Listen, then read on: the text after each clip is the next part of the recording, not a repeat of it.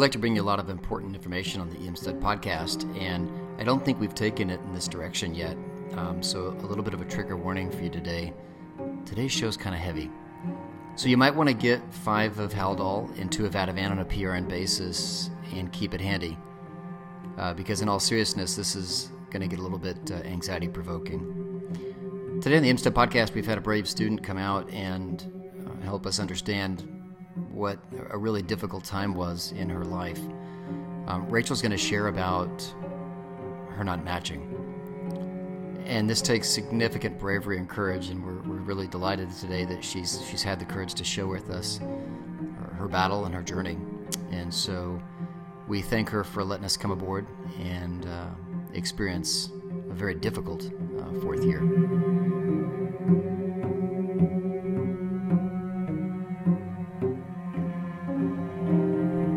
Right, so should I call you Rachel or Dr. Oliver? Rachel's good. Rachel's good? Okay. So, Rachel, you've had an interesting fourth year, and the match was a, a very interesting time in your life. So let's let's talk about your fourth year medical school for our listeners. Tell us about your ideas and feelings going into interview season and kind of the beginning of your fourth year. Let's start there. Okay. So I always knew that I was going to go into emergency medicine, and so I started off my fourth year with my home rotation at Texas A&M in uh, Temple, Texas. I thought that I had a pretty successful rotation. I um, passed, didn't get honors, but had great comments from the residents and the faculty, and felt pretty confident that emergency medicine was where I wanted to be, where I needed to be. Um, after that, I studied for step two did uh, fairly well on that. I had a pretty mediocre step one score, but I thought that I managed to overcome that. I thought it was solid. mediocre, come on. um, but my step two was uh, significantly better. And then after that, I did an away rotation uh, up north and did very well there. I received high pass, not honors, but high pass, and received great uh, comments again from faculty and residents. Um, after that, it was really just doing the rest of my rotations as the school um, suggested we should and waiting for interview season to come around. So, what was your advice going into interview season, your vibe, your feelings about your ability to match? How did you feel about that? So, going into it, um, I talked to my advisors and was told that, um, you know, I was uh, the third quartile for my class. My step one score was a little bit below what EM probably should be, but um, I they felt confident that I managed to make up for it with my rotations, both away and home. With my step two score, I passed CS on the first go around and told I'm very personable and so should do well on interviews as long as I practice and have a solid, um, solid interview time. Yeah, I should probably insert a disclosure that I was Rachel's advisor. so yeah, we thought Rachel had a good chance of matching. We didn't see any red flags in her application strategy. We felt like she was a solid applicant that shouldn't have trouble. We didn't give her any special advice on applying. We felt like she could be creative in her application strategy for some reach programs, some very solid programs, and then some safe bets. And we we really had a good strategy moving into interview season. I thought. Mm-hmm. So, all right, let's talk about interview season. What happened there? I went on nine interviews, including my away rotations. I had them all over the country. I'm from Texas, so um, a couple in Texas, a couple in the South, um, mostly Midwest because that's where I was shooting to go for. Um, but pretty broad range of programs um, through the nine. Interviews themselves went fairly well, I thought. I um, got along with most of the residents at the program, had a really good experience at the pre interview dinners and on interview day and um, received some feedback during the interview that you know they were glad to see me, hope to see me again in July. Um, didn't receive any love letters afterwards, but overall, nothing that stood out in my mind as being concerning. Gotcha. So, interviews kind of wrapped up. There's this dead part of the year where you're just kind of waiting on the letters and the numbers to kind of get crunched up. People are making their rank list. You made your rank list and mm-hmm. submitted it. How did you feel about uh, things in that time frame between interviews ending and then waiting on the letters? What emotions, what thoughts were racing through your mind? Yeah. So I made a list for my ranks, um, and I felt confident that as long as I would land in the top five, I'd be happy no matter where I went. Which you know, and obviously matching is better than not matching at all was the thought in my mind. Um, other than that, it was mostly just waiting. Um, I wanted to start planning my life, but the programs on my list were so different that I really didn't have a good strategy for that. It was mostly going to be decided after match day. So I, I remember very well when I got the phone call from you. Um, I was on I 25 driving north to Colorado and remember that moment pretty vividly. But tell me about that day. How did it start out? Where did it go? And, and what happened? Yeah. You, your school will recommend that you get a match day buddy so that if, you know, God forbid you don't match, you have someone there to help walk you through the process and kind of do the thinking for you. So I woke up kind of early. We were taking pictures, uh, headshots for our match day.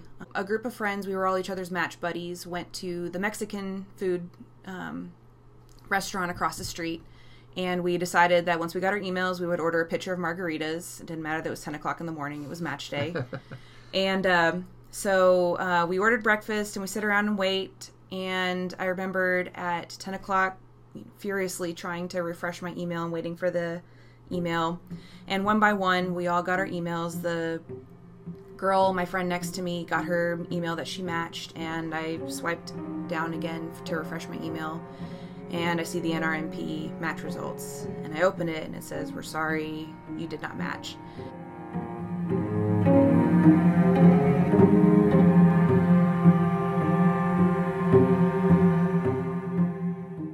I closed out of the app, opened up my email app again, and opened the NRMP email again, and it said, We're sorry, you did not match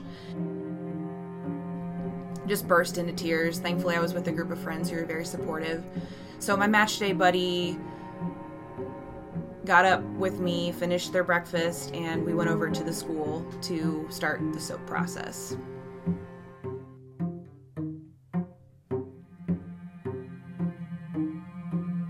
And at that moment, talk to me about the emotions, the feelings as you're now processing this information. You're headed over to the dean's office. What's going on in your mind? Yeah. So it my mind was a really big blank at first and then all of a sudden, you know, all of the insecurities and doubts that I had had all through medical school kind of crashed on me at once and suddenly seemed magnified.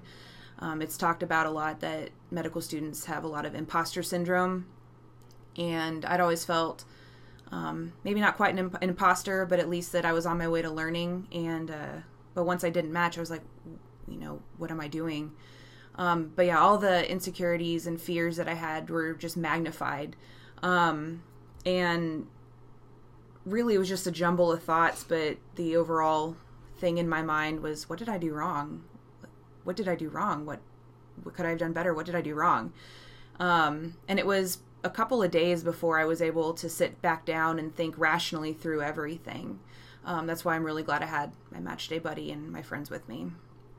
So you head over to the student affairs office. You meet up with some of our deans, and and what happens next? Talk to me about the actual mechanics of of what is processed through in this uh, SOAP process. Yeah. So the school receives a list of all the programs with all the specialties that have unmatched positions and you're given a giant packet of 30 40 pages with all the all the um, programs on it. And you are given two to three hours to sit down and pick out 45 different programs that you would like to apply to in the soap. You get 45 tokens that are free because uh, your school pays for them. And uh, it's recommended that you apply to all 45 at once. Um, after that you have time to upload all of your info to those programs. Um, it's recommended that if you are even mildly in doubt that you'll match, that you come up with a generic uh, personal statement. My personal statement was very EM focused, so I came up with a uh, more medicine, surgery, uh, more generic personal statement to send out for the soap. Um, and you upload that and then you wait until the next day. So this year, how many EM spots were there that you could have applied for, and where did you go with that as far as EM, IM, other programs? Talk about that. There were seven spots left open, and two of them were for military, so there were only five unmatched spots in EM. Um, after that, it really kind of depends on what you're looking for. There's not any one right answer. But um, I was told by other EM faculty that you know if I wanted to reapply to EM next year, then uh, a prelim or transitional year would be best. Either IM, surgery, or the transitional year. IM probably of those three gives you more time to interview during interview season, but all three of those are viable options. Okay. That's on a Monday when you got the news. You're meeting with the deans, you're processing through this talk to me about the week and how that process went going through the SOAP. Yeah. So Tuesday was I sat at home and waited for a phone call from programs because once you apply to a SOAP program, some programs will call you. Sometimes you get an offer without being called. Um, so I sat in my apartment, and that was probably one of the longest days of my life, just staring at my phone and waiting for it to ring. Um, when the next day came around for soap and I was still unmatched with no offers, I decided to go out and act like a normal person again. And that's something if you're, you know, in any state of mind to be out in public, I would recommend that because acting like a real person really took my mind off it. I obviously had my phone with me just in case any program director wanted to call me, but you know, being with friends and hanging out and spending time and not just staring at my phone waiting for it to ring um, was very helpful. The next few days, did you get calls from program? Were there emails? How did that process go? Uh, some of my friends received calls from programs. I went through the SOAP process without a single phone call, um, which was very stressful. Um, it got a little bit less so as the days went by. SOAP is a three day process, and so I felt um, as the days went on, a little bit more resigned to the fact that I most likely wasn't going to get an offer, and so it became a little bit easier to bear. But if a program director sees your application and wants you for their program, they'll give you a call. There was also a little bit of a twist of events, too. I mean, you had some really tough decisions because on Monday you got notification that there was also a new emergency medicine program, mm-hmm. which was potentially going to be accredited the week after match. Yes. And so, how did that throw a wrench into your decision process and talk about the debates you had internally with those decisions? Yeah. So, I decided to go ahead with the SOAP process. Um, if a SOAP program had called me and offered me a spot, I I ascribed to the wisdom that a bird in the hand is worth two in the bush. So I would take the offer I have versus something that is not a guaranteed. Um, and that's what my faculty advised me of, and that's what I would have done. Thankfully, it didn't come to that. um, but that's probably what I would do, um, just in case.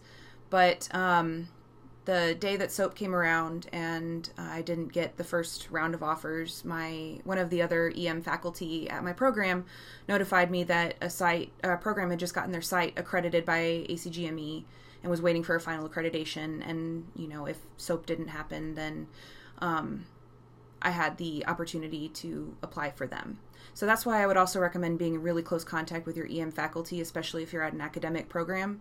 They have inside access to all of the hottest news um, for emergency medicine, and I got a lot of my really good info from them.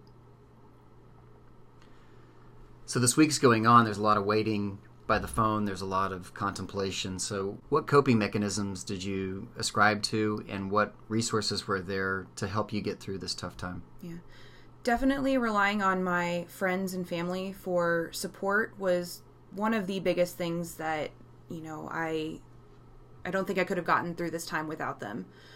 Um, they were very supportive. They let me cry on their shoulder, brought me care packages, helped me even cold call some programs at the end of soap um, and really, they were invaluable because I was not acting like my normal self during that time. On top of that, I have a dog, and so going for long walks with her was really helpful. Um, I enjoy working out, and so doing that was uh, also very helpful. Definitely helped kind of channel some of that mental um, stress and turmoil that was going on. Other than that, uh, doing what relaxes you in your hobbies, I would um, definitely recommend that. Were there any resources the school had to offer as far as uh, counseling, advice? Uh, talk about those.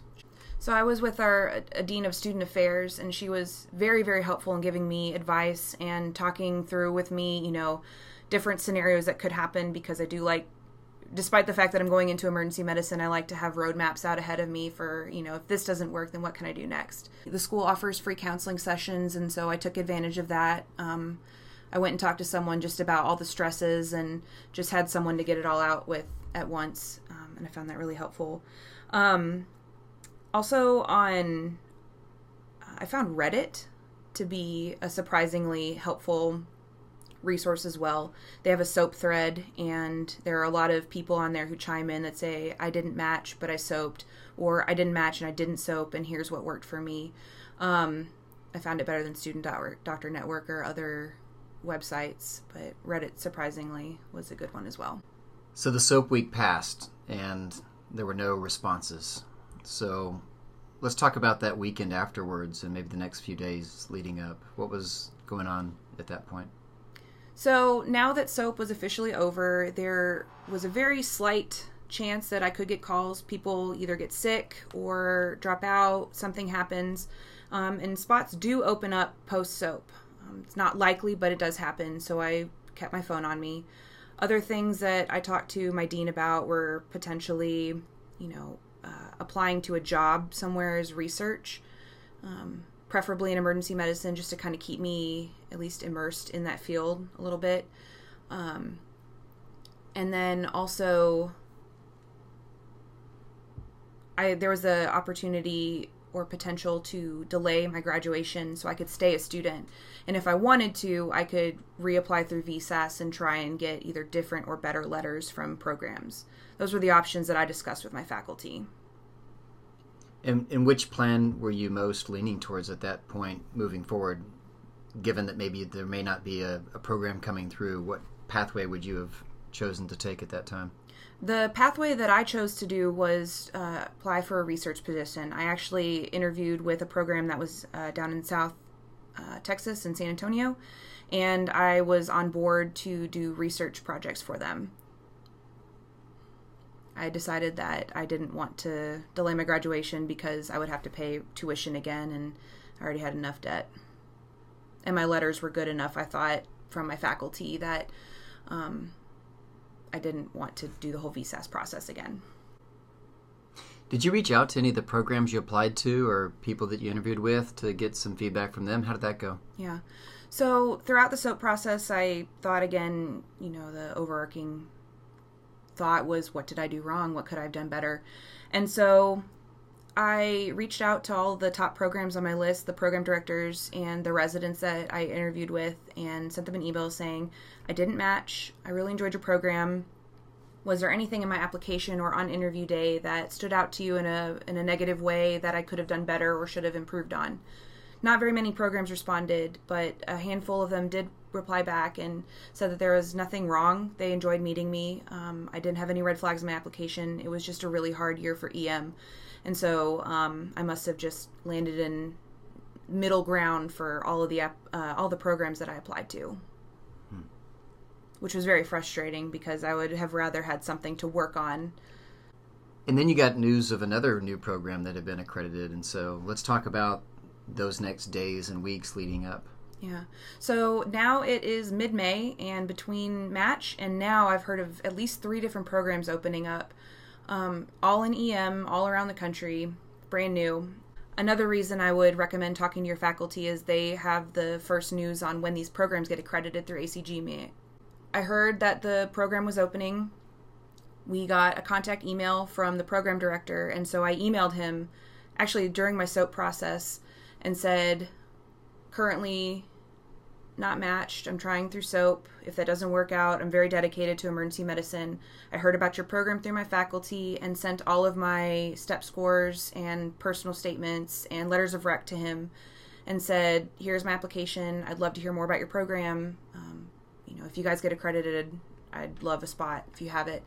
And so I was in contact with him, and he told me about his program and said that he would keep me updated as things happened.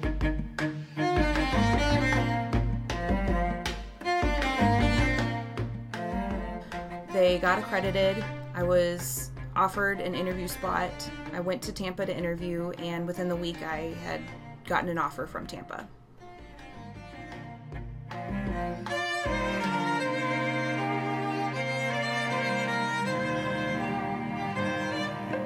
Looking at this, and so I, you accepted the invitation. You're now matched with the Tampa program.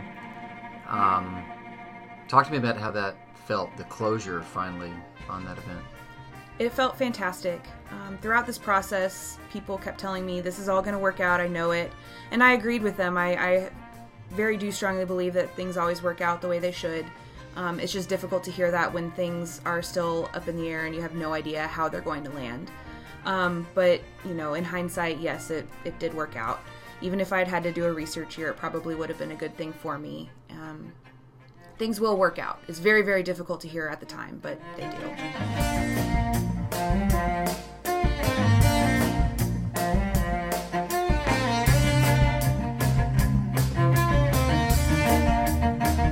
So, what lessons did you learn through this process uh, personally? I learned the value of a good support system. Uh, cannot understate how much my friends and family helped me out through this, and the faculty, and um, everyone was so supportive, and having them was a huge help. Um,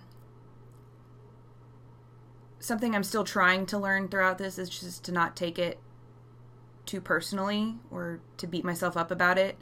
I know that I did the best that I could throughout interview season, throughout my away rotations.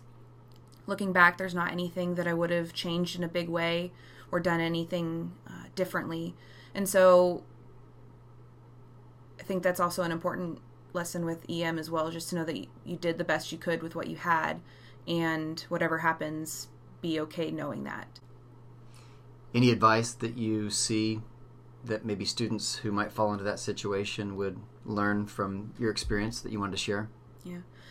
Reach out to your faculty, reach out to your friends and family, have a good support system, have a match day buddy for sure. Um, and if you know anyone through your school who hasn't matched or didn't soap, reach out to them because they'll have some good advice for you as well. Well, Rachel, thanks for stopping by on the EM Stud podcast today, and thanks for being so brave to yeah, share your experience and your story. It's powerful, and um, really proud of you for sharing all this with us today. I think that's really going to encourage a lot of students. Uh, this is a topic that's rarely talked about in, I think, an intimate way that you did. So, having the courage to share is a tremendous testament to your character. Really proud of you. Thanks, Dr. Wieters. All right. Well, special thanks to Rachel for her courage in sharing her story today on the EM Stud podcast. For more information about our show, please visit our website at www.cdemcurriculum.com. That's Clerkship Directors in Emergency Medicine Curriculum.com. On behalf of my colleague, ER Dr. Nate, this is your EMED coach, Dr. Scott Wieters, signing off for another edition of the EM Stud podcast. Rotate well, my friends.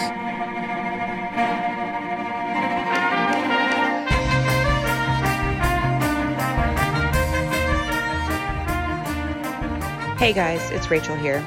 After we wrapped up recording, I realized something I forgot to tell you all that I wanted to share. Although my experiences ended up working out for the better, it's really easy to forget all the waiting I had to do before things began to work out for me, especially when my story fits into a 20 some minute podcast. Match week was one of the longest weeks of my life, and it was still over one month from the day I received my email saying I did not match to the day I received an email with my offer of residency. The post match and SOAP processes are going to be rough, but I want you to know that you will get through this. If you're listening to this podcast, the odds are very, very good that you will not be in my position in March. But if you do, I don't want you to lose hope. The times you have coming ahead of you will be some of the most challenging you've faced yet, but without a doubt, they're something that you can overcome. And in the end, the lessons you take away from it will make you that much stronger. Don't give up, and good luck.